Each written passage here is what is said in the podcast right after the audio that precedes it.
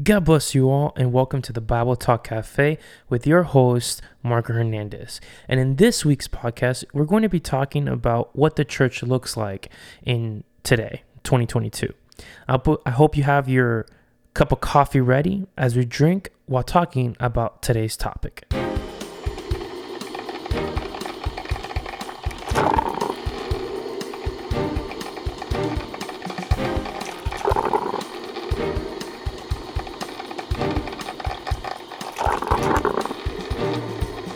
As you all know, I am a youth pastor at my local church. My father has been the senior pastor and has been pastoring the church for more than 30 years. Throughout the years that we have been pastoring, we could see the shifts in movement happening within the church. For example, we saw a lot of people having reality check in 9 11, right? And through that tragedy, people called for unity, and we saw a shift in unity then. Then in 2008, when a big economy crash happened and people didn't know what to do, we saw people coming back to the church to look for answers to their financial destruction. Then in 2020, as the pandemic hit the world, we saw so many people frightened. So they went to the church to seek protection from God. And I believe that it is when the churches came alive through live stream where everyone had was logging in onto a church to search for hope, search for answers. And it seems like when a tragedy happens, the churches get full, and when everything is okay and the dust begins to settle, they go back to their old routine of never going to church. It's a pattern that you could see then, and it's a pattern that you can see now. As we are in January of 2022, how does the church look like? Well, it looks like many things, and that is what we're going to talk about today in this podcast. If you want to join the conversation, you can join my Twitter and tweet any comments or questions to at Bible Talk Cafe. The first thing that comes to my mind when thinking about the church of today, and by the church, I'm not referring to the building itself, I'm referring to Christians in general. What I find is that the church of today are very non persistent. They will start to come to church, but then after a few weeks, they stop and they can't seem to go back for one reason or another. Or they say, I'm going to serve God better this year, but that only lasts for a week be- before you completely forget about God. It's actually quite sad to see. What we need to be is persistent, persistent in our faith and in our relationship with God. That's what God demands of us, to be persistent. And it's actually everywhere in scriptures.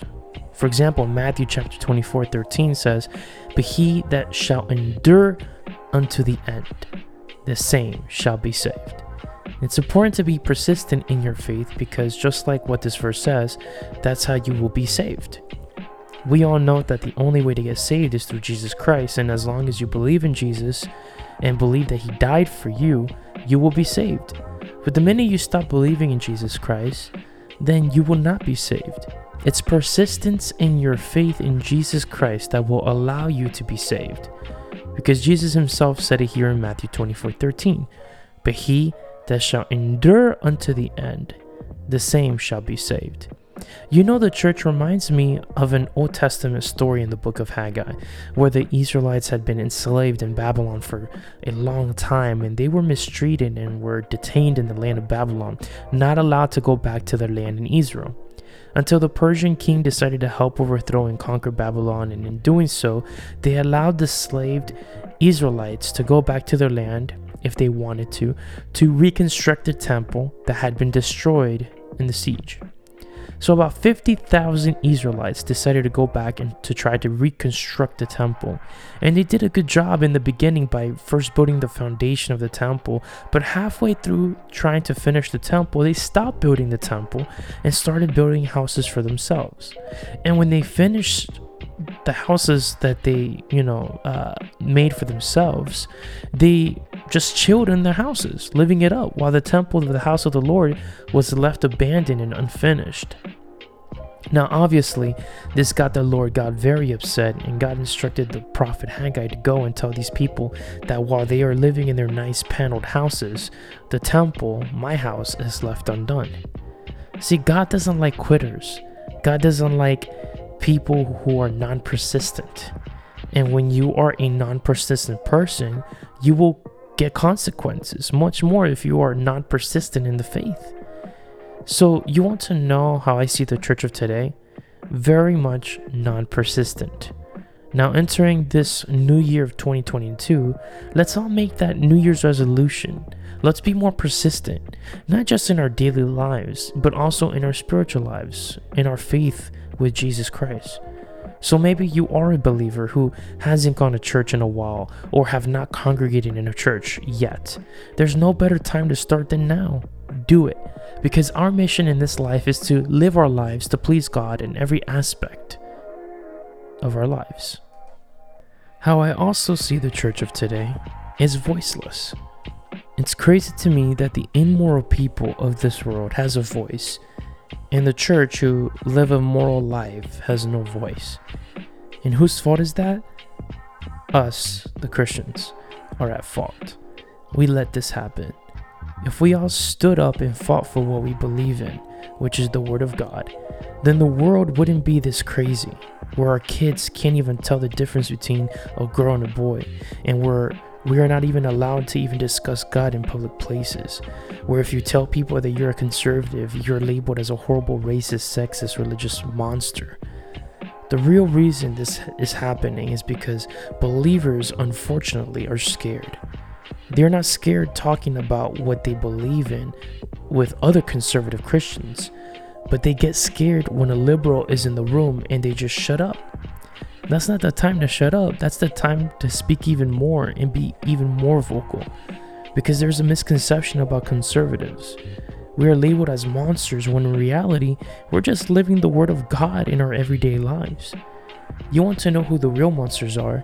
The liberal minded people who think it's okay to kill an innocent life by supporting abortion. That is a monster. You might be saying, whoa, this just got political quickly.